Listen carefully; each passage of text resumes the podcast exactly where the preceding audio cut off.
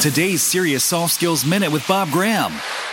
I've been doing a lot of driving in the last couple weeks as I lead training sessions in Massachusetts and in North Carolina. And being from Baltimore, those send me about five, six, seven hours in separate directions. So I've had a lot of time in the car, a lot of time to think. And I've been using that time to set new priorities, to look at the last couple of months of the year. We're almost into November. I guess now we're into November. And what do I want to achieve by the end of the year?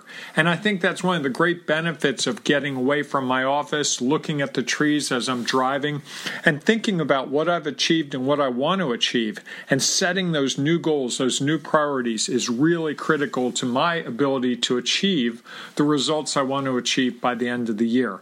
So, if you haven't taken some time to think about what's left to get done this year, I recommend that you take a couple of minutes today or in the next couple of days, go to someplace separate, even if it's the lunchroom or someone else's office or a quiet area, and just think for 10 15 minutes about what you're trying to achieve, and then write down some goals that you want to accomplish in the last two months of this year.